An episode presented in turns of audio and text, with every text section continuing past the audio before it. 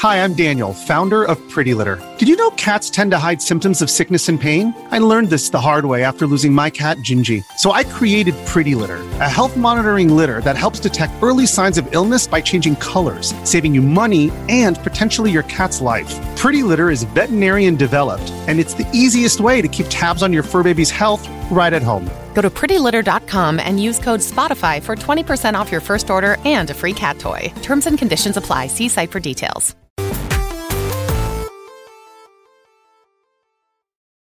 What's up? Welcome to Kind of Funny Games Daily for Thursday, June 1st, 2023. I'm one of your hosts, Blessing Adeoye Jr. Joining me is the LaCroix Poppy, aka the second best baby blues in San Francisco, aka Tim Ma Buggin Gettys.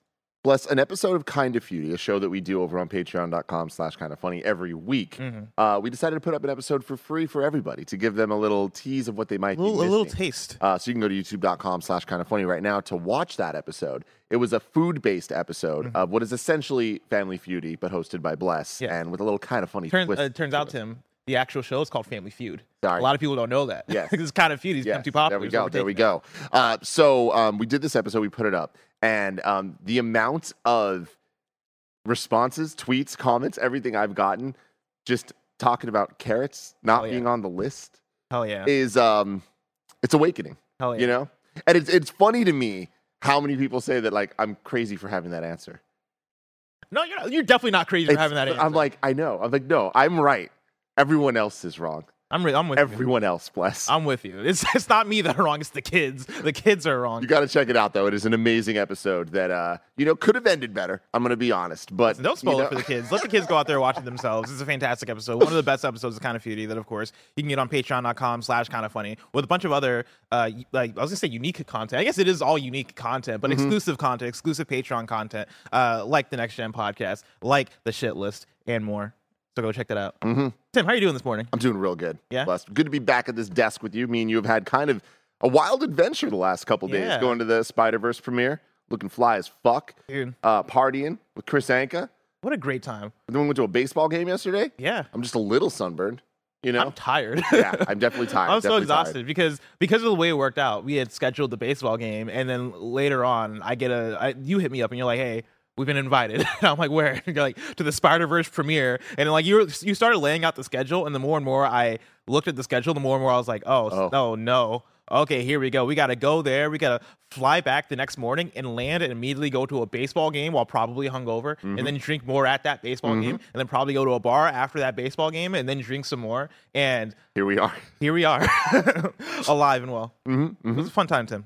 Yes. You know what else is a fun time? What? Talking about video game That's news true. with you. So let's talk about today's stories, which include the story behind Redfall, uh, new Spider-Man 2 details, and more, because this is Kind of Funny Games Daily. Each and every weekday live right here on youtube.com slash kind of funny games and twitch.tv slash kind of funny games. We run you through the nerdy news you need to know about. If you're watching live, you can correct us when we get stuff wrong by going to kindoffunny.com slash you're wrong. If you don't want to watch live, you can watch later on youtube.com slash kind of funny games, or you can listen later on podcast services around the globe by searching for Kinda Funny Games Daily. Remember, you can use Epic Creator Code Kinda Funny on all Epic Store and Epic in-game purchases like Rocket League and Fortnite to help support the channel. To be a part of the show, head to kindafunny.com slash KFGD to write in with your questions, squad ups, and more. And remember, patreon.com slash Kinda Funny will get you the show ad-free, plus a bevy of bonus content. Housekeeping for you, the new kind of funny store or the new kind of funny.com slash store is up and live our first drop is live through this weekend make sure to grab it before it's gone right now if you're a video watcher barrett has the page pulled up for you and the merch is merchant Oh, it's, It's merching hot. hard, man. Joey crushed it on this, working with uh, Nick at Campfire Designs. Uh, going to continue to work with them, um, and it's going to be really cool. So, kindoffunny.com slash stores, where you're going to want to be all the time now. Whole bunch of drops coming. But yeah, this limited edition merch drop is out now. Of course, we got the Camp KF T-shirt. We got the KF enamel mug. Uh, we got the floral T-shirt, the floral swim trunks. We got the summer theme going uh, with it. But the thing I like the most are the slides. I got the slides at home right now, and Michael. I see. I see my roommate Michael like walk by them and go, "Oh man." Yo, let me get a pair though. Let me get a pair, and I'm like, listen, Mama man, beats. I don't know what to, I don't know what to tell you. I don't got the hookup like that.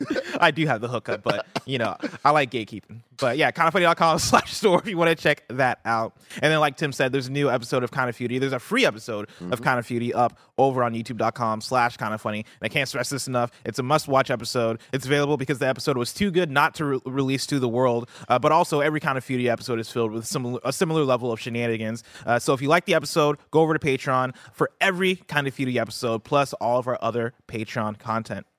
And then uh, remember on YouTube in the live stream, there's going to be a 30 minute post show where Andy comes in to talk to us about your YouTube super chat questions. So stay tuned for that.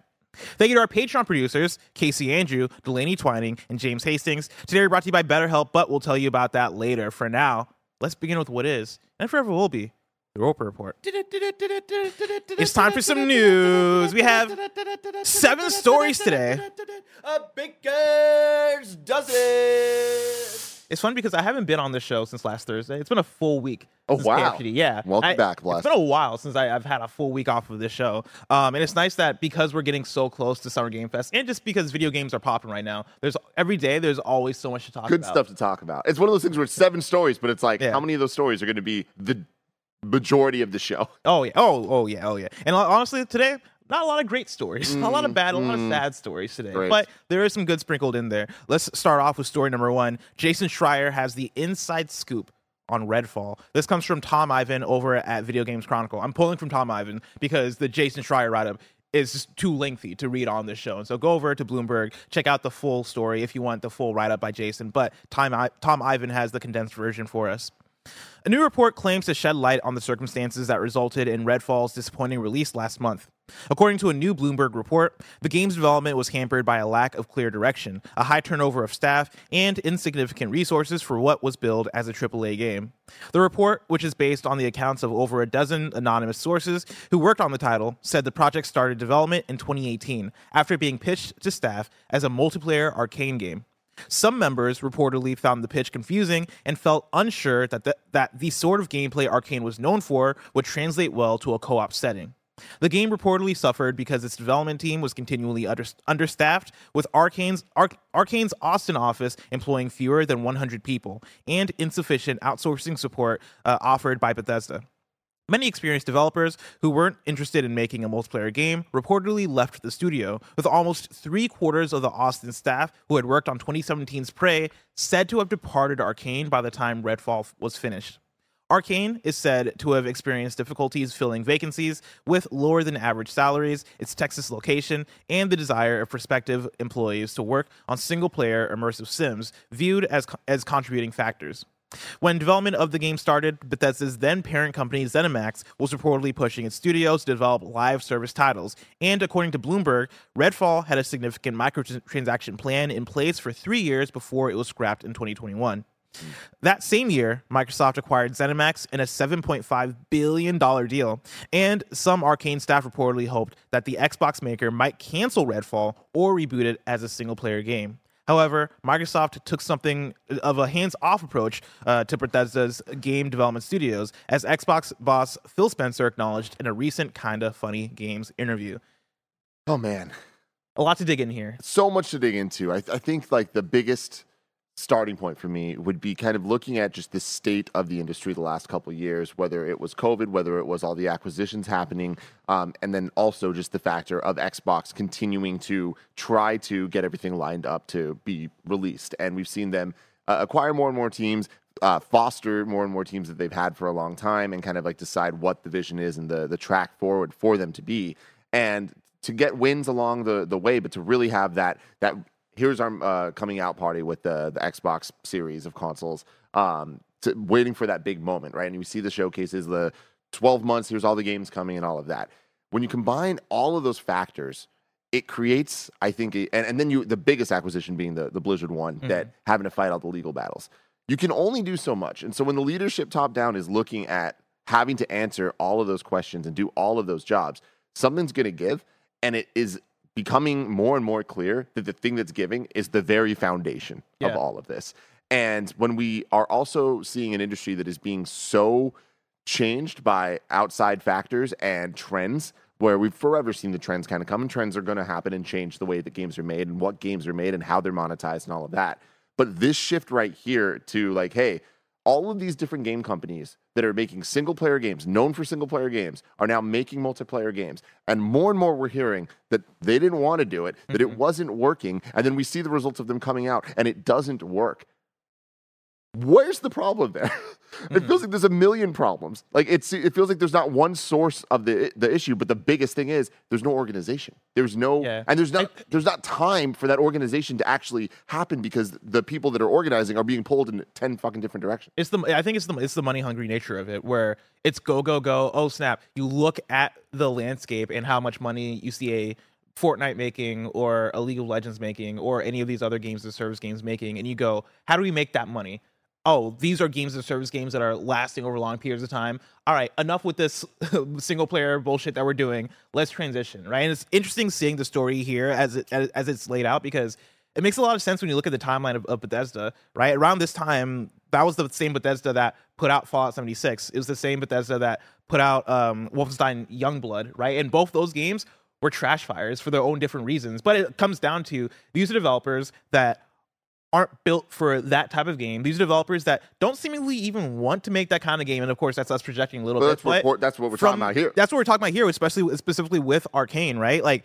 these are games that these developers aren't suited for, and it I, when you force these developers to make these kinds of games, I think that's where you're going to get into problems. Where it is, all right, we don't have the resources for this, or we don't have the passion for this, or we don't have the right ideas in order to translate this thing that is built for single player. In the case of something like Fallout, Avengers. Fallout is in the, in the case of uh, something like Avengers. This would make so much sense as a, a catered, um, developed single player thing, but we're shoehorning multiplayer into this. We're shoehorning live service elements into this in a way that just doesn't make sense, right? Like over it, to to go back to the I, I to the conversation of.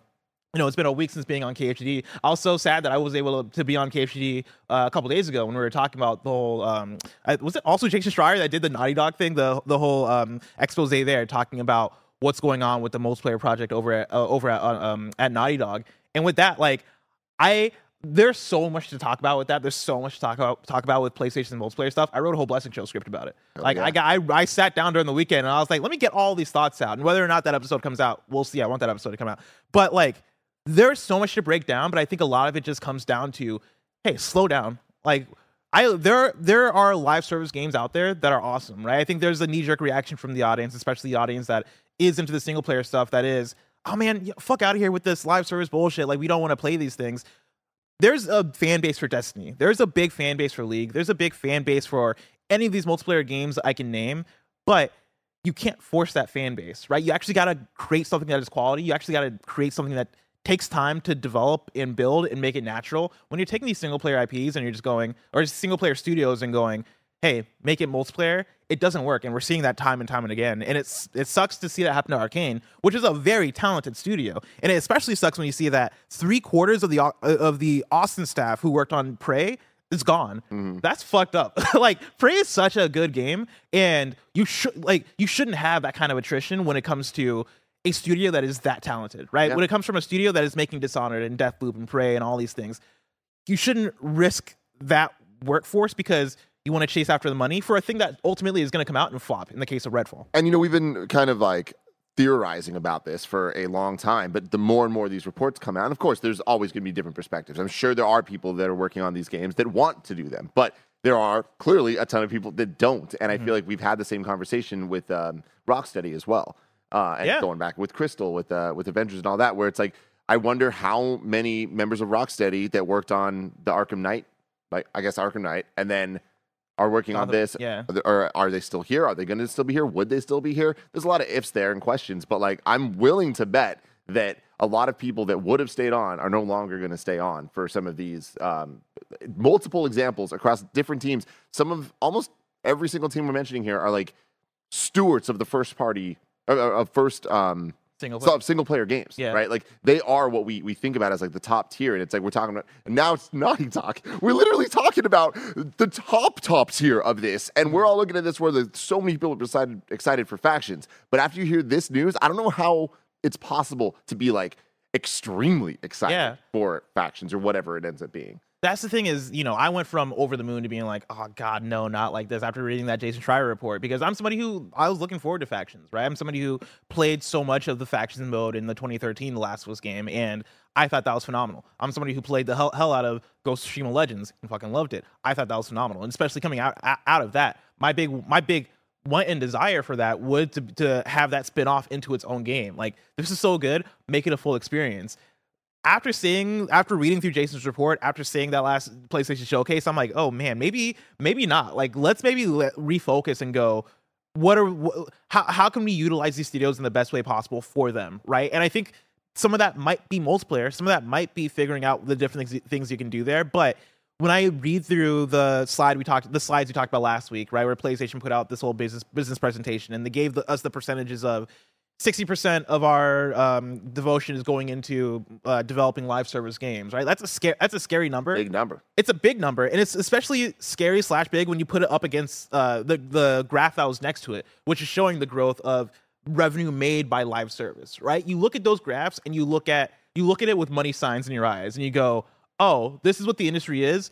Let's chase after this." But what you're not reading into is the story behind those numbers. The thing there, though, like the just counterpoint to that, though, mm-hmm. that's the type of investment you need to get it right. Like that's what I'm talking about when, when it comes to the, the Xbox side of things with Redfall, where it's like you need to invest in this if this is going to be the plan. For sure. And I do think that where PlayStation's at right now with Bungie um, being kind of their their key support system and one of the teams out there that has got this right and understands it to an extent in one certain lane. Um, I feel like that gives them a slight leg up there, but the, the, the, proof still needs to be in the pudding. Like PlayStation became what it is, PlayStation Studios became what it is because they put out the amount of high quality games at the clip that they did over the the right generation. Mm-hmm. We need to see that again for this for live service games, for multiplayer games, for whatever this looks like.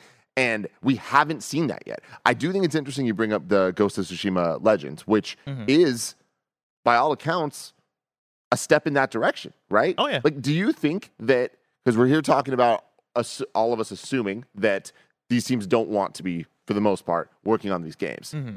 Do we assume that Sucker Punch wanted to work on Ghost of Tsushima Legends? That's a really good question. I would, I would think so. Yeah, because like, and I, I mean, yeah, I would think so, right? Because that mode, that mode was one excellent, right? But also, it was just a mode, and it was a mode that was not monetized heavily at all. Like I don't think there was any monetization. I think about it, yeah, in Ghost Stream of Tsushima Legends, like that was a free mode that you could play and and play over the course of weeks, and it had an end date too. I think that's the thing that made it very viable for them is that mode came out, and then eventually they put out the raid and went, all right, cool. And then the uh, later on it came out again for PS5 with the director's cut. They had a little bit more content, and then went, cool, we're done. Like it's it's a one and done thing. This isn't a, a quote unquote live service thing. It's just a single player game that happens to have a multiplayer mode, and they did it in sort of an old school way, but in a way that also feels like a step forward because it wasn't this has to be out by launch. It was let's put out Ghosts, let's work on this thing that we have been working on. Cool, it's done. Let's release it along alongside it, and it was good and it was quality and it didn't like it, it didn't have bugs. It wasn't like a, a, weird Redfall situation. Like it worked and was really fun. I would think that yeah, people over there wanted to work on it, and I wouldn't be surprised if people over there also want to make a Ghost Stream of Legends two that could be a standalone thing because I think that I think that is what ambition is. Yeah. That you want to see these things that you work on grow and become their own like hey, this is this is standalone because this is now its own game. You want that to happen. I think the big thing is making sure it happens naturally. And I, and the big thing too is that you know that might that probably isn't copy and paste for every studio or every PlayStation. It's not, and it can't be. Yeah. Right. I, I think that's like the the biggest thing here is like you know we can sit here and be like oh we don't want this we don't want this we don't want this, but they want money. So mm-hmm. there needs to be an answer for how they get the money. And what's interesting is as we look at these single player games, they're only getting more and more expensive. They're also selling higher and higher uh, rates of yeah. copies, right? So when the more big hits PlayStation has, it's like they are making a ton of money by selling these $70 titles, and especially at the scale that they're selling God of War or Last of Us or Horizon or any of the Spider Man, all of the list goes on, right? But those games are getting bigger and bigger. You can't put them out every three months, as much as we all want that to be For the sure. case, right? Uh, if they could, they would, you know? So I feel like there has to be an answer of then how do they monetize post launch? How do they continue to make money from these giant megaton tent poles that they have? And I feel like with Legends, that was kind of a, uh, attempt at like, oh, how can we get more out of this? That you're right, it is a little bit more traditional. It it's, reminds me more of old school DLC, but I do mm-hmm. think that the multiplayer element there feels like a test bed for yeah, for something like that, further. th- playing that mode, that mode feels like it could have been a live service easily, right? Like they had the missions, they had the cosmetic stuff that you're that you're unlocking, they had a leveling system, they had a gear system, even like they had all those things in there. All they would really have to do is turn on some monetization and continue to make content for it, and they could have gone that route. And I don't think that would have been successful for the way they had it because it was part of the single player game, and how many people were really actually playing Ghost of Tsushima Legends? Like it was me and then five other people. I feel like it was me and Andrew Gofard playing it. Um, but I could see a future in which they put out a revamped version or a the expanded version of that of that and they then go about it that way. But even when you do that the ask then is support. Like how are we going to be able to stick with this for three years four years five years ten years right? In the case of something like destiny are we able to stick with it? Do we have the resources and time and energy? Even the best the even the studios that are best suited to make live service games struggle with the content side of it Apex has had plenty of seasons where people were disappointed with the content output and the monetization monetization stuff. and they're at the top of the game. And they're at the top of the game. Halo Infinite, that was its biggest issue, is the fact that it was just lacking in content. And that's Microsoft, that's 343, and that is Halo Flagship built franchise. the flagship built to be a free to play live service thing, and they couldn't keep up with it. I don't. I. It's a big ask for anybody, right? Even the best studios, even a Naughty Dog, even a Ghost, uh, even um a uh, uh, Sucker Punch Studios. I don't know what the future of that looks like, and I and that comes back to the Jason Schreier report of Naughty Dog and Bungie doing the evaluations and why you want Bungie in the room doing that, right? You want Bungie to go, no, like you guys are doing this wrong. Like we've been through this. You guys aren't going to be able to support this, or you guys aren't going to be able to keep people in for for more than a month or two, right? You want Bungie there to go. This is going to be Redfall if you put it out like this, or this is going to be Halo Infinite if you put this out. Uh, and so there there are I think good steps being made to make sure that a PlayStation doesn't fall into that. But even then, right, money is the thing that talks, and money is the thing that I think talked here with um, uh, Bethesda and Arcane. And it sucks that by the time they were acquired by Microsoft, they weren't able to just go, "Hey, let's can this. Like this isn't working," or "Let's help you out, help you out more here." Lucid Dream writes into slash KFGD, just like you can. Even he he even says this. Jason Schreier's report makes me question why Redfall was released at all. These companies need to remember that potential short term gains will not offset future losses stemming from long term good, uh, goodwill and reputational damage, particularly at such a crucial point in Microsoft's roadmap for the current Xbox generation, right? Not a question, but some input in the comment. And again, I think it comes down to the fact that it's money. You put in all this investment into making Redfall you're gonna make something off of it, right? Even if it's pennies, Mhm. you're gonna put it out. And I know, especially with Game Pass. especially with Game Pass, right? If it's another piece of content that you can add to it and go, hey, this is the thing this month for you to subscribe or keep subscribed, it holds value there. And it sucks that that is the world that we're in. It sucks that, like, yeah, like the capitalism dictates that, hey, actually, it's smarter to put Redfall out as a bad video game as opposed to just canceling it or pulling it. But I, I that that is the the reality that we live in, and also like the on the opposite side, you could have delayed it, right? You could have delayed it forever, but it comes back to the conversation of does that even fix Redfall? And it costs more money. And it costs delay more money. doesn't just like make things better. Yeah, You not know what I mean? everybody has the luxury of a delay, especially when it's Redfall. Like Mm-hmm. if you're Microsoft and you're Arcane and you both know that Redfall is bad, and you go, what if we delayed it another year, knowing that it's still going to be bad? No, you're not going to invest millions of more dollars of money to pay people and have, have development resources go into that. Like you're going to can it or you're going to release it, and it sucks. Yeah. It I don't know that we're going to see an end to this anytime soon either. Like I think that this again it goes back to this works. We know that it works. They know that it works and it makes money. We Mm-hmm. need to see people invest in the right ways and I think support studios is such a big answer there where the answer is clearly not taking the studios that do one thing well and trying to get them to do something else. Mm-hmm. Unless they want to do that. That's a totally different story, but that's not sure. what we're talking about here on the handful of examples we went through this show. Story number two, some good news. We have answers on how Spider Man 2's character switching works. This is Victoria Kennedy at Eurogamer. Last week, Insomniac Games showed off Spider Man 2's seamless transitions from Peter Parker and fellow web slinger Miles Morales. These moments in the sequel's gameplay reveal uh, were impressive, invoking memories of similar fluidity from Insomniac's fellow PS5 exclusive Ratchet and Clank Rift Apart. But I still had questions. Can we only switch characters at certain story points, or will we be, will we be able to switch between them freely? It turns out the answer is a little bit of both. Quote, When you're playing the main story, we control when you switch between Pete and Miles. It's done in service to the story when we're making those switches, for sure. Spider Man 2's creative director, Brian Intihar, told Eurogamer in an exclusive interview. Quote, so, as we saw in that gameplay reveal, which was a segment of the main story, we are predetermining those based on what we want to do for how the story plays out. End quote. When you're in Spider Man 2's New York open world, however, it's different. Quote, we have content designed around Peter, we have content designed around Miles, and we have content where you can play either. Intihar shared. He continued, You'll be able to, in the open world, freely switch between them with a simple button press. This is thanks to the power of the PlayStation 5. yeah. of course it is. Uh, he continues, being able to switch in the open world so quickly between the two characters is really, really awesome. Just being able to pick and choose who I want to play as for a certain activity. It's been so awesome, awesome to have that feature. It's something we probably uh, wouldn't have explored previously.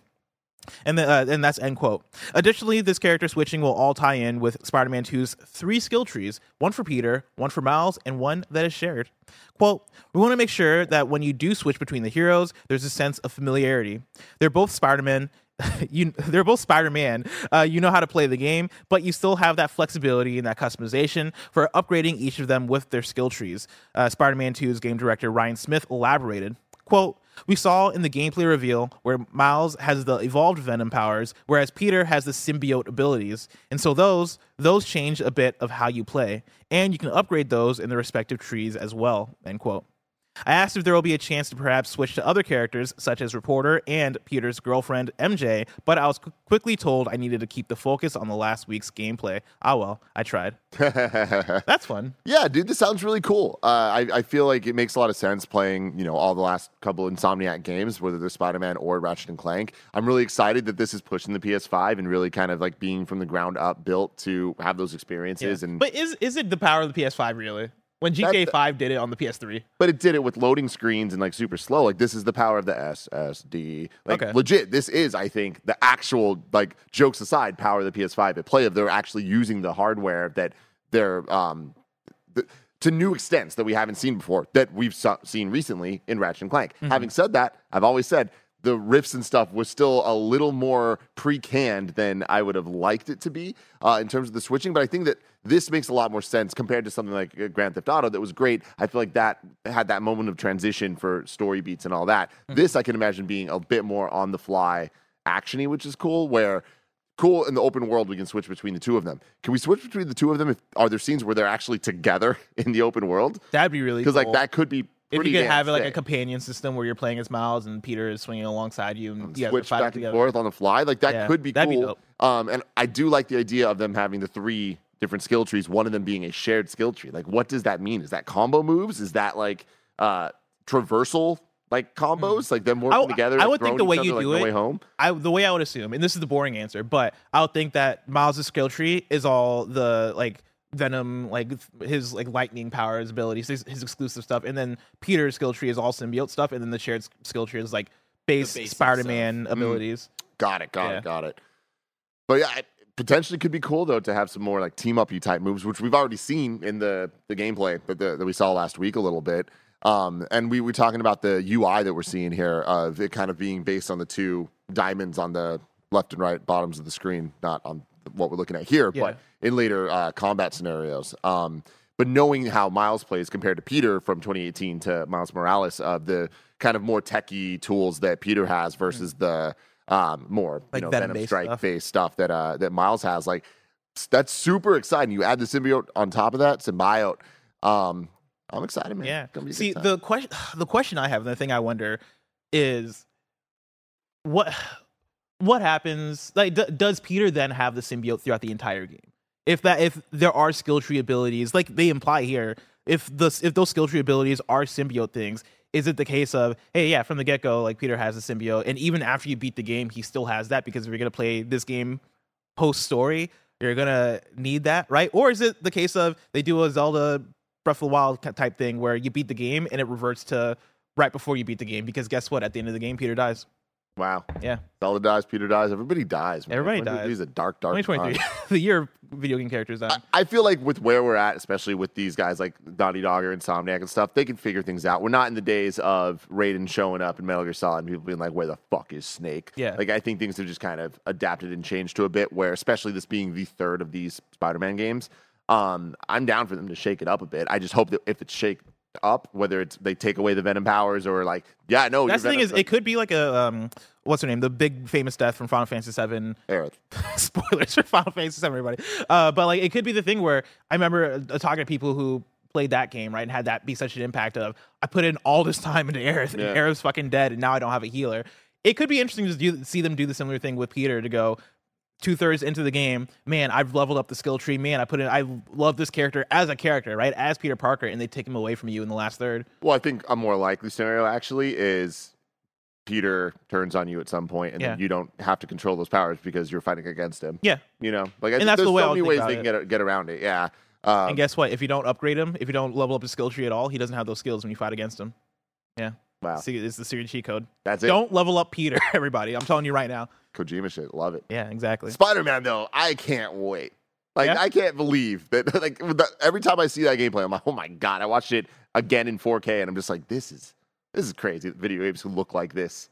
While while we were watching uh, it, Across the Spider Verse, halfway through that movie, and this happens with a lot of Spider-Man movies because a lot of them are so freaking good. But like halfway through that movie, I was just like, man, I love Spider-Man. Spider-Man is so good. Spider-Man is the best hero, like easily. And I just want, I want to just live and stay in the Spider-Man universe. I'll take unlimited Spider-Man movies.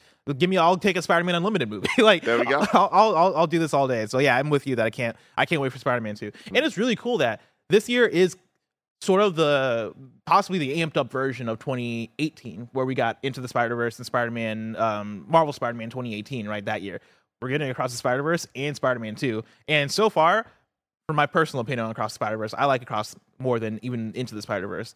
And i expect that i'm going to like spider-man 2 more than spider-man 1 and so More than Miles. yeah and more than miles morales for sure. Yeah that's Yeah. easy. That's exciting, man. let's go. Tim we're hmm. gonna hop into story number three. But before we do i want to let people out there know about patreon.com slash kind of funny. Over on patreon.com slash kind of funny of course you can get a show like kind of feudy one of the top shows we got here at kind of funny with an amazing host that prepares amazing prompts.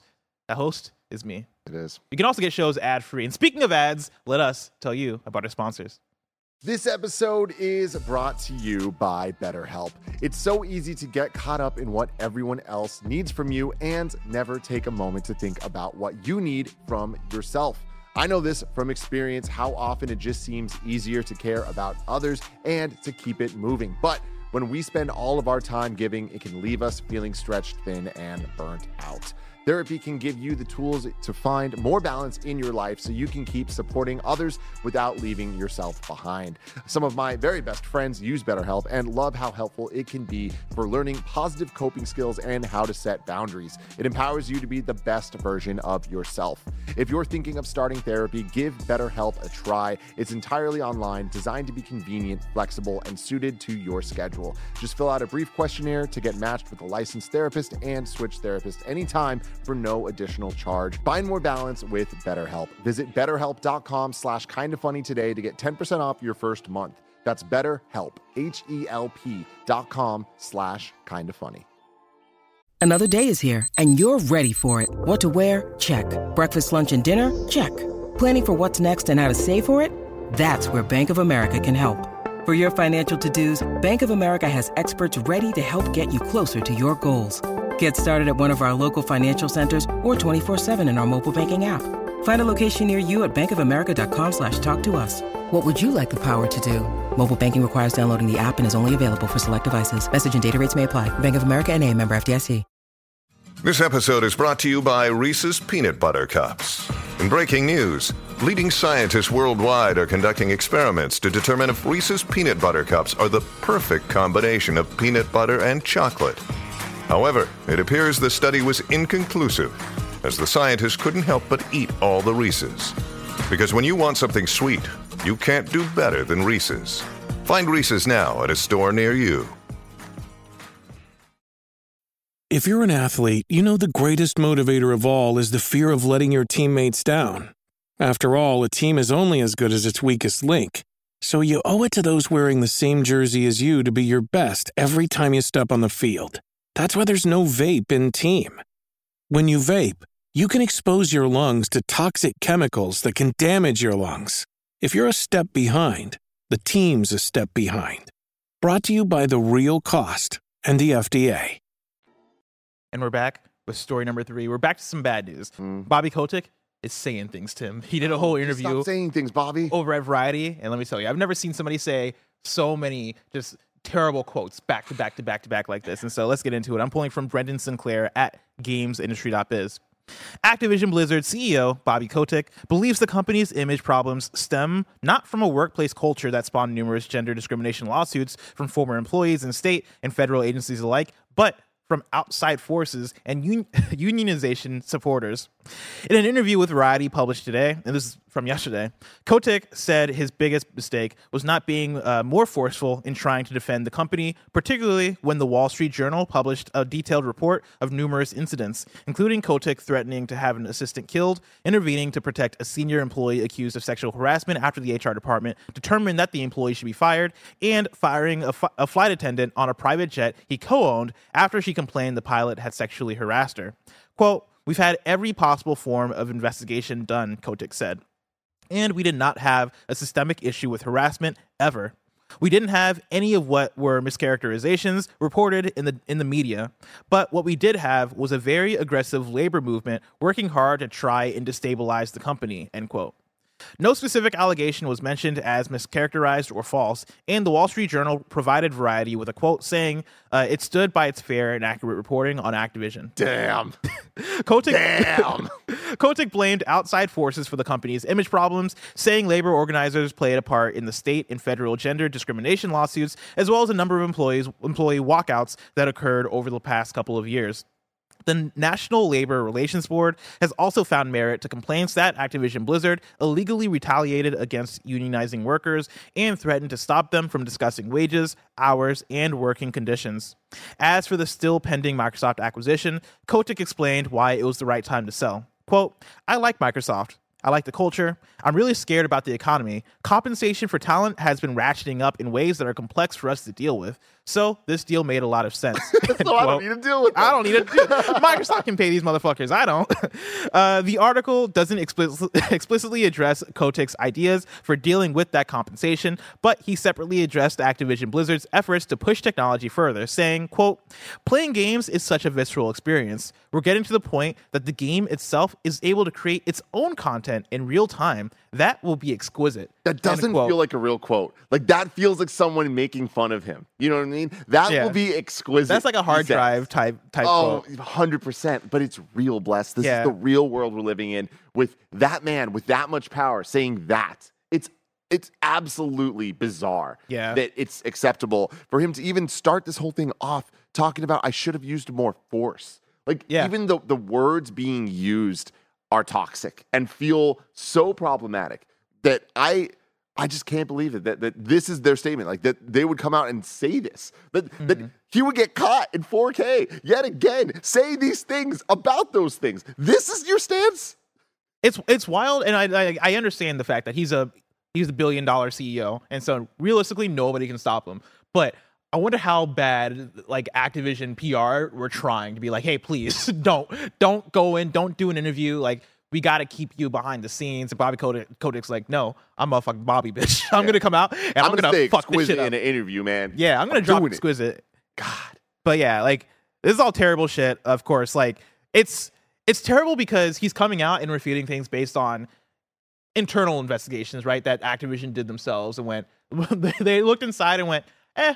Everything's fine, and then like they dusted off their hands. We're like, cool, we're good, right? Meanwhile, the National Labor Relations Board and other people have done investigations that are substantiating a lot of what people have, been um, throwing out there about uh, Activision Blizzard. Him talking about AI as well, like uh, they didn't mention it uh, too explicitly in uh, this uh, GamesIndustry.biz article, aside from the end where Bobby Kotick talks about games creating own content in real, uh, their own to- content in real time.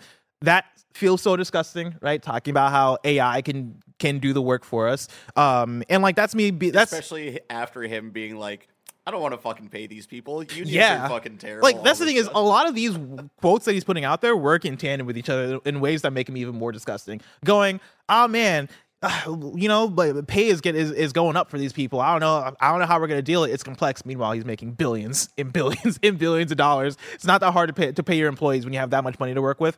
But I digress. Him talking about that specifically and then going, oh yeah, and AI was gonna make the content in the game. It's like no, that's not the way to do it. That's not the way to do it. It sucks. It, dude, for me, when it comes to so many of these points here, it's like you brought these people on. You owe them something. Like mm-hmm. that. That is the the back and forth. It's if you didn't hire them in the first place, it'd be a completely different story. But you have these hundreds and hundreds, if not thousands, of employees that you are responsible for, and you need to find ways to compensate them. Like you need to find ways to deal with the problem and not just kind of like put it off on others. You're the guy. You are the figurehead. You're the one being interviewed. You're the one that's able to put your words out there and have them critiqued by us and the Wall Street Journal and Variety and everybody because they're stupid. Yeah. you know? But it's like you are the one in the position of power there and being almost like passing the uh, the everything off to, to Microsoft, like almost like using it as like, oh yeah, we're figuring this all out and like I like what they got going on. It's like I don't know, man. Like there's too many steps that need to be taken before like that handshake actually makes any sense. We're not there yet. Like clearly, it fundamentally, I think from the ground up, it seems like there's a misunderstanding or like uh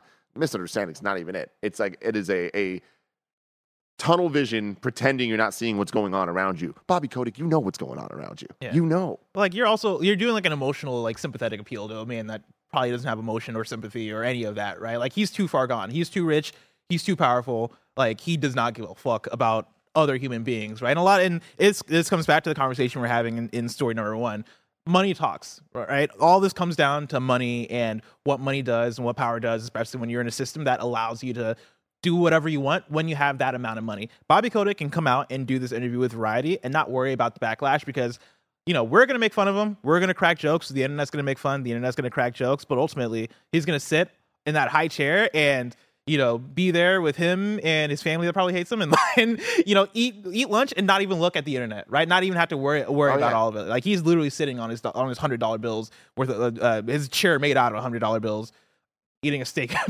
that is probably like five thousand dollars steak. It's probably not even that good. Yeah. Because like, Yeah. at, at what point is it? Like, we get it, Bless. You can stop. He's fucking rich. He's fucking too rich.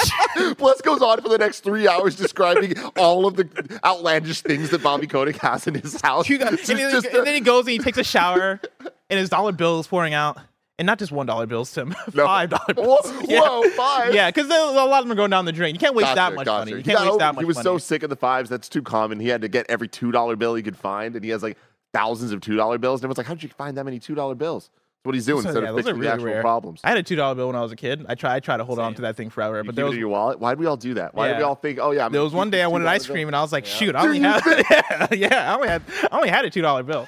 They were so happy to get that thing. Story number four: Marvel's Midnight Suns developer has been hit with layoffs. This is Jesse Rousseau at GamesIndustry.biz. What a fucking shit day, bless. Yeah, dude.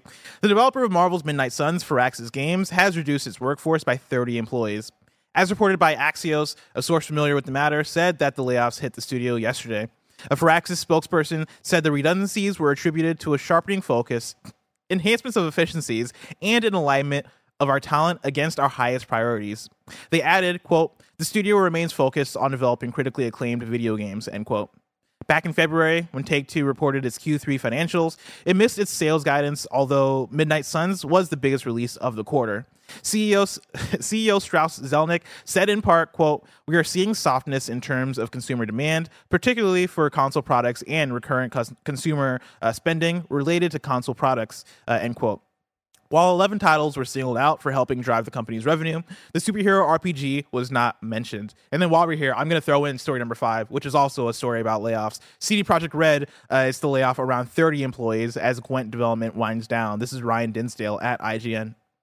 CD Projekt Red will lay off around 30 more employees by the end of 2023 as development on Gwent, the Witcher card game, winds down. Revealed in a blog post on Gwent's website, CD Projekt Red confirmed that about 30 remaining Gwent team members are going to part ways with the studio.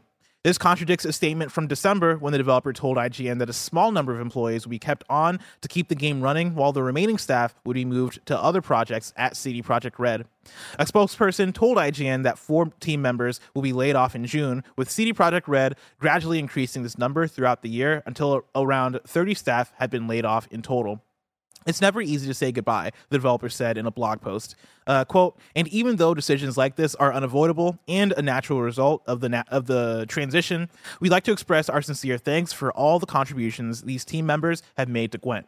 Just like the community, you helped make the game what it is today, end quote. This announcement from CD Projekt Red follows two other waves of layoffs the Molasses Flood, which is owned by CD Projekt Red and currently develop, developing the troubled Project Sirius Witcher game, saw 29 team members laid off earlier in May. What's going on in the industry, Tim? I mean, it's ballooning and it's just getting more and more and more at the top. And then it's also getting more and more and more at the, I don't want to say bottom, but the smaller side of, of indies and stuff, where there are so many indie devs out there, so many indie publishers out there at this point Mm. that the, I think just the, the economy of it all is unbalanced. Like that's where we're at right now, where there's this rush to go bigger, bigger, bigger, bigger, bigger. And when you do that, you need to maintain that because you need to be able to continuously support making those quadruple A projects, making the money from that. And then after you make that money, you need to do it again. And you, mm. that can't stop because the moment that you're not getting that revenue, and that's why so many things are moving to games as service, live service, all ways to monetize over time, because that way it's like there's a built in pipeline to just keep getting money. Otherwise, when they stop getting the money, somebody needs to figure out how to get money or else layoffs happen. And that's where we're at here is that Yeah. these projects aren't sustainable at that scale, at that level. And they're con- people are continuing to to push that that direction and th- that's normally a top down order of hey here's where the money is we got to chase it once they get that temporary high of it um, and that high can result in millions if not billions of dollars and people see that and they're like cool this is the new expectation we talk about this a lot on the game's media side of things uh, with how elden ring single-handedly in a roundabout way caused the downfall of games media in a lot of ways, right? Mm-hmm. How many layoffs were can be directly attributed to the success of Elden Ring Yeah. performing on websites and then when Elden Ring wasn't there anymore, it's like, "Oh wait, the expectations you're still going to get Elden Ring page views, but you're not anymore." Yeah. Cool. You're laid off. You're laid off. This entire team's gone. Like that those are real ramifications that we saw. You can apply that to so many different angles, but specifically when it comes to these games, it's like when there are mega, mega huge hits, all of a sudden the bar has been raised of expectations. But th- to get those expectations requires so much talent, time, resources, all of those things. But it also sometimes is just lightning in a bottle. It's sometimes just timing and everything working out correctly, and you can't replicate that. That's why all of these teams need consistency. They need to be able to have a consistent product that they can believe in and c- can sustain their team. And if they can't mm-hmm. do that, they need to stop hiring. They need to like lower the scale of the ambition, lower the scale, like lower the needs of the of what what the monetary goals are, what the monetary necessities are before the goals start coming to play, Yeah. right? Um, and that's something I think that we're just constantly seeing so many of these teams fail to do, and that that comes from so many different places. But those so many places I think are getting less and less as these acquisitions happen. Where the top, there are much fewer tops now than there used to be. Yeah. I the thing that gets me, and I guess I understand how it goes on the flip side, but the fact that the video games video games industry is more successful than it's ever been, right? Like we've seen more money we've seen more money generated by video games than ever before, especially like going into the pandemic and seeing people have to stay home and seeing more people gain an interest. Like video games are making money, and it was especially apparent to me when uh, last week I keep going back to me looking up the numbers for Street Fighter 4 and Street Fighter 5 and like trying to figure out where it stands in the fighting game ecosystem and seeing that we went from 3.5 million of Street Fighter 4 being sold for PlayStation 3, and that is between Ultra and OG the OG versions, to then 7 million being sold for Street Fighter 5, right? In that game A game that we talk about as a failure as a failure, right? for the franchise. Like and them now targeting 10 million, and they're probably going to go over 10 Mm-hmm. probably done million, right? yeah. Tekken is the same thing. Of Tekken was th- like three, three and a half million, and it was 10 million by the time we got to the end of last year. That's multiple times as big as it was in, in the PS3 era, and you can apply that to pretty much any big video game franchise. Of you look at these iterations, and we're seeing like twice the amount being sold, right? These games are ballooning in a way where like there's so much money being made. How is that money not funneling down? I guess I in the the the thing on the flip side, I guess I understand is that development costs are getting more and more. And that's the thing, the money is funneling down. It's just there's only so much money to go around, and that money is gonna go where people need it to, and then where they want it to mm-hmm. before where it could. Yeah. so it's like they need it for just the pure development cost for the thing to actually even happen. Then the top's trying to pocket it. They're thinking about those before they're thinking about, all right, cool. How can we then sustain and cre- all the all the extra stuff? You know what I mean? Creating a good workplace, creating somewhere people are going to want to work on the next project and want to mm-hmm. come up with the next big idea that's going to potentially make even more and all that. If you don't foster that, if you don't actually put your money where your mouth is with that, it's just not going to happen. And mm-hmm. so th- that's where we're, we're stuck at uh, at this point. I think with so many of these games coming out, mind you, not even working. Yeah. How many of these big games come out and they just are broken in so many different ways that's like it's just unsustainable at the level we're at. And no, like, not nobody, but very few are stopping to be like, hey, that's a problem. Like, no, just keep going, just keep going, just keep going. Yeah, it's, scary, man. It's scary that like we can get a Cyberpunk 2077, right? And that game come out the way the the way it did, right? Where it's buggy, like it, it has all these problems at launch, right? But like that was a game that had so much money to put into, it, and that's a game that is coming off of a different game that made so much money, right? Like I don't know, man. The video game industry scares me a lot of the time, just Dude, based on how this shit goes. the thing is not everything is equal and it balances out in a way and the way that kind of funny works we talk about this a lot it's like because we have our consistent core shows that we do mm-hmm. that i we can rely on that we know how many views we're going to get we know how to monetize them in, in a way that is like keeps us in control it allows us to do other things that we know aren't necessarily going to make the money but that's not the point the point is fostering creativity and doing what we want to do doing the other stuff to then be able to get to do the stuff we like and I feel when we look at movies, um, the horror genre, I think, is a great example. We're having a great moment in horror right now, where we've had some absolute classics coming out the last couple of years. And I think that uh, when we look at A24, when we look at what they've done um, with uh, the Blumhouse and um, James Wan's production studio and the combined version now, like there is a understanding that, like, hey, horror movies are way cheaper than most movies to make. They can potentially have a real high upside for return. But now they're like, but we also have talent that wants to make these movies, not just, oh, we're making them to make money to be able to make other things. It's like, no, they legitimately are passionate about this. We grew up with horror movies, we want to make this. So they put out a movie that's $10 million budget. Mm-hmm. It makes 150 million. All of a sudden, Megan is a huge fucking hit. You talk about an Avengers movie, a DC movie, budget $300 million. Fast 10, $300 million. It needs to make a billion dollars to be seen as like, oh, it wasn't a failure Yeah, that that scale is so so damn wild. But there are certain movies that come out and say, "Cool, well, it was a two hundred million dollar budget. We ended up making one point five billion. Mm-hmm. It's like, cool, that that was super worth it. But you need both. You need the small horror things. You need the the big movies. But not every movie can be one or the other. And I think that's where we get caught here is this trying to force these movies, putting $200, $200 million budget to a horror movie is probably not a good idea because they're rated R and there's all these different things to, to keep in mind. And that's mm-hmm. why we don't see that. The games industry right now feels like they're making horror movies at a $200 million budget. That's, that's the end of this analogy. Okay. Story number six. Speaking of making money, MetaQuest 3 is official. It's $499 and it's arriving this autumn. This is Matt Wales at Eurogamer. Following a swirl of reports earlier this year, Meta has made its latest consumer VR headset official. The MetaQuest 3 will launch this autumn, starting at $499.99. Uh, Meta describes the MetaQuest 3, uh, which will be fully compatible with the existing MetaQuest 2 library, as the first mainstream headset with high res color mixed reality and promises better displays and resolution, uh, greater comfort, a 40% slimmer optic profile, and twice the graphics performance using next gen Qualcomm chipset. Its mixed reality feature sets uh, or set includes dual 4MP RGB color cameras, a depth sensor for a more accurate representation of your play space, and 10 times more pixels in pass through compared to Quest 2.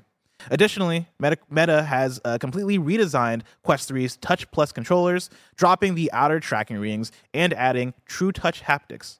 The $499 base version of MetaQuest 3 will feature 128 gigabytes of storage, and Meta says additional storage options will be available at launch. More in the way of specifics are set to be shared during Meta's Connect conference on September 27th.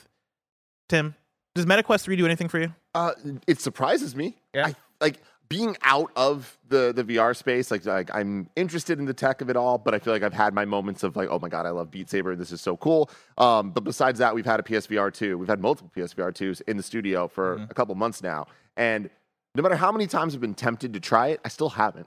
Mhm. You know, like I'm not prioritizing that, so um, I feel like that's kind of where my interest in VR ends. So I, if you told me the MetaQuest three is the one that's already out, I would have believed you. Um, but having said that, I'm surprised that a three is is coming this soon. I feel like MetaQuest kind of is already at a, at a, good place. Like people seem happy with the the Quest, them iterating on it. Maybe that's just the future of this. Of like it's tech, they want to try to annualize it to some extent, or like I don't even know if that's right. Like when the Quest two come out?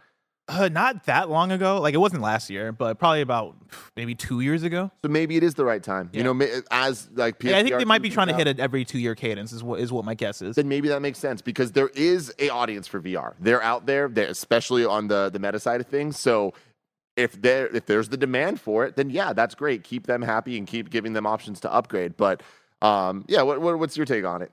cool. Like it doesn't it it doesn't blow my skirt up, right? I'm not like going crazy over this, but I, it's neat. And yeah, I, the read I have on it is them trying to at least put these things out at a decent cadence and have them be these more iterations as opposed to big console jumps, right? Like this is not going to be the PS4 to PS5. I think this is more so go them them putting out at five hundred dollars, right? When you can get a, a Meta Quest two, I believe at four hundred dollars. I think that's them trying to at least just put out different um, uh, jumping in points for people because they mentioned that the Meta Quest 2 games are going to be playable on Meta, Meta Quest 3. I also assume that more VR as more VR games come out, they're all also going to be playable on MetaQuest 2. I don't see the MetaQuest 2 getting abandoned on the software side of things for a while, and so I think this is them just putting out more options and going, hey, if you want the really premium option, you should get this. Like I think it's more, it's more. I would, I would compare it almost more to like an iPhone type Yeah. situation, except not as annualized, but you get where I'm going with it. Where mean, it's, it's- it's iteration. It is interesting that like the iPhone is numbered, right? I feel like Mhm. numbers traditionally scare people when it comes to to tech, and like it creates a weird understanding of what an upgrade is versus like what is a necessity and all that, and especially on the the console side of things, like VR kind of being in that in between of it is a a, a console, but it's also a just piece of tech by Yeah. itself. Um, so I'm interested in the commitment to numbering the Quest. You know, Yeah. I wonder what that does, if it's beneficial or not. Like if people are thinking of it more like an iPhone, or if it's going to create confusion uh, for people that are interested of like not knowing, oh, are, are games that are compatible on two compatible on three? How clear are they making that messaging? I don't know. Yeah, I'm also I'm also excited to see just what the it how the iterations hit right like them talking about um the I mean them talking about it being uh, like a lot slimmer I'm down with because the Meta Quest 2 is already pretty small. Um, I already like the size of that thing, so it being slimmer, I'm all the way down with. But them talking about the high res color mixed reality, I have no idea what the fuck that means to. me. Yeah. but Yeah. I'm excited to find out. I'm excited to find out what that means. And yeah, better displays and resolution, I'm down for. Right, and they said speci- specifically 40% slimmer optic profile. I, I don't. I, what does What's that even mean? I don't know. I don't know. But I'm like, excited I'm to sure see that people Do we that need care. to set, they uh, know. take pictures of our eyes and send them to someone? Just I'll like our do that. Viewers? I'll do that for you, Barrett. I'll do my that. eye pictures. I don't know if Mark No. Cerny ever got my ear pictures. Should we Yeah, he tweet never our hit me eye back up. pictures I could at send Mark him. Cerny? Did he check his Twitter DMs? Was is that it? Th- There's no check marks left on Twitter, or at least like the, the verified system has changed. Mm-hmm. Right. And so maybe that wasn't Mark Cerny. I sent that Oh to. shit! oh no. But- You're just sending your ear pics out there, Bless. You got to be oh, careful, man. Hey man, you know better than you know, that. You can if you you can find him if you really want to find him. Story number seven, our final news story: Hot Wheels Unleashed Two has been announced. This is Marcus Stewart at Game Informer. Hot Wheels Unleashed 2 Turbocharged arrives on October 19th and retains the the fun little toy. wait, hold on, let me say this again. Retains the fun little toy car in a big world presentation with new additions under the hood. Players can now get behind the wheel of motorcycles, ATVs, uh, motorcycles and ATVs, and the game has over 130 vehicles total at launch. Players race across five diverse environments using new skills, double jumping and lateral dashing. Oh, let's go. Sick. The double Lateral jump can be dashing. the lateral dashing. I'm, I'm excited F about. Zero stuff. Double jump is very much just Rocket League. Uh, the double jump can be performed at uh, any time to leap over rivals and obstacles, while dashing is great for sideswiping nearby opponents or dodging hazards. Milestone touts increased interactivity between vehicles and objects on and off the track, and playstyles can be customized using perks earned by earning skill points. Modes include a revamped story-driven campaign starring four original characters, complete with animated cutscenes. Other challenges include events designed to test players' skills, such as drifting and evading crashes. For online multiplayer, the game supports crossplay, except on Switch, and players can now create friend parties. Local two player split screen also makes a return. The popular creation suite from the first game now features a refined track editor with expanded features and I never know how to say this word livery livery I'm going to say livery livery editor update uh, introducing the sticker editor to create and save custom patterns and shapes. Best of all, all user generated content will be shareable cross platform at launch, though it's unclear if any player made content from the original can be imported into this new game. Hot Wheels Unleashed 2 Turbocharged will be available on PS5, Xbox Series X, PS4, Xbox One, Switch, and PC. Get hyped. The thing that sticks out to it, me the most here is the revamped story driven campaign oh, starring Oh, yeah. four original characters. I don't need it. What the fuck? You know, yeah, I definitely don't. don't. you think we need get Jason Momoa playing a character? I hope so. I hope we get stars. I hope so, man. There was a show I loved called NASCAR Racers that came out in the early 2000s, and I loved it, man. It was just four cartoon racers doing their damn thing. I Mm. don't know if they were based on real NASCAR drivers or not, but I believed. You know, I People in, shit in chat are Saturday. giving me corrections. Somebody says it's pronounced live. Live Uri. live Live Uri. live. You guys got to do like more. You got to make it more clear phonetically because it, it, he doesn't much read clearer can he be? Live. live. Okay, it's like live a live. Yeah, exactly. Cool. Well, see that that's L I V E though. That's that's confusing. L I V is 100 percent live.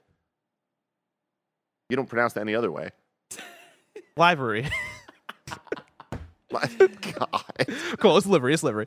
Uh, but yeah, no, I I- think this is a this is a good idea. Um, I'm a, I'm happy that they saw enough of good reception from the first one to put awesome, out a man. second one. I would never have guessed No way. that we would have gotten a second Hot Yeah. Wheels Unleashed. We enjoyed the first one a lot. I didn't play enough of it. Yeah, me neither. Oh, I played so much of that first one. And it, it, it'll be interesting to see what these updates actually uh, do, especially with like being able to jump over uh, other cars and uh, doing a what was it, la- uh, in air dashing or whatever the hell. Yeah. Lateral. Um, I, I wonder how that's all going to feel because while I, I thought the first one had a good foundation, I think there's still some tune ups that they could make to make the core gameplay feel a little bit tighter. Um, so I hope that's in there as well with these new gameplay additions.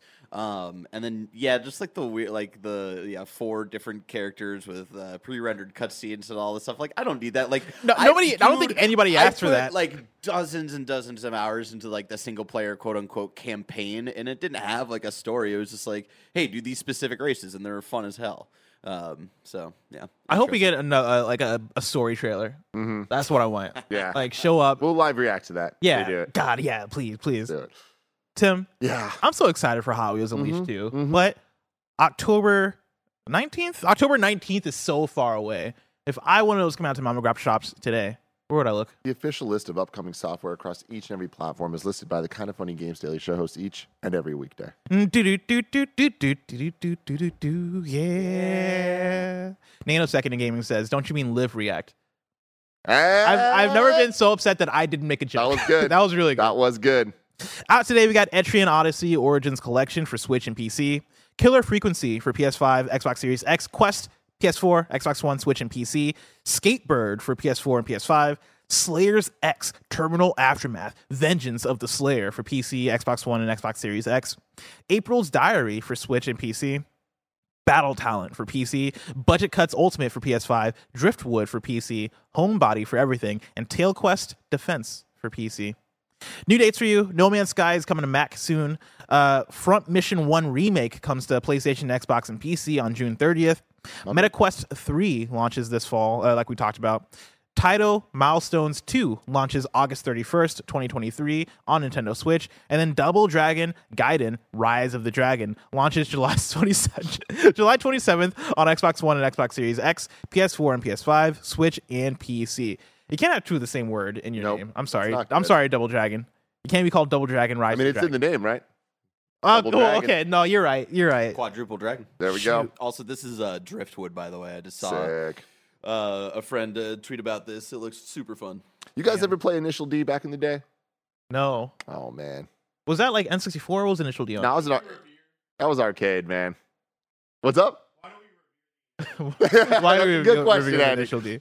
Uh, deal of the day for you: PlayStation Plus monthly games for June 2023 have been announced. You're getting NBA 2K23, Jurassic World Evolution 2, and Trek to Yomi. what a random month. So initial D Blast was this like Mm-hmm. uh, anime influenced racing game. Um, very trippy, really like a, a very fun DDR type music, Mm-hmm. and uh, it'd be an arcade game, and you can go and you can get print out like a, a license essentially, like a, a card, Mm-hmm. and then you can take that card with you to like save your progress Oh, that's really cool. and like race people and uh, they update your stats and stuff. Shoot, But, that's a really good idea. yeah, shit was dope as hell, man. Uh, and then Tell Me Why is free on Steam and Xbox to celebrate Pride Month. Tell me why. I would sing the rest, but I don't want to get us copyrighted. Yeah, Yeah, they see my singing voice is beautiful crooner. too good.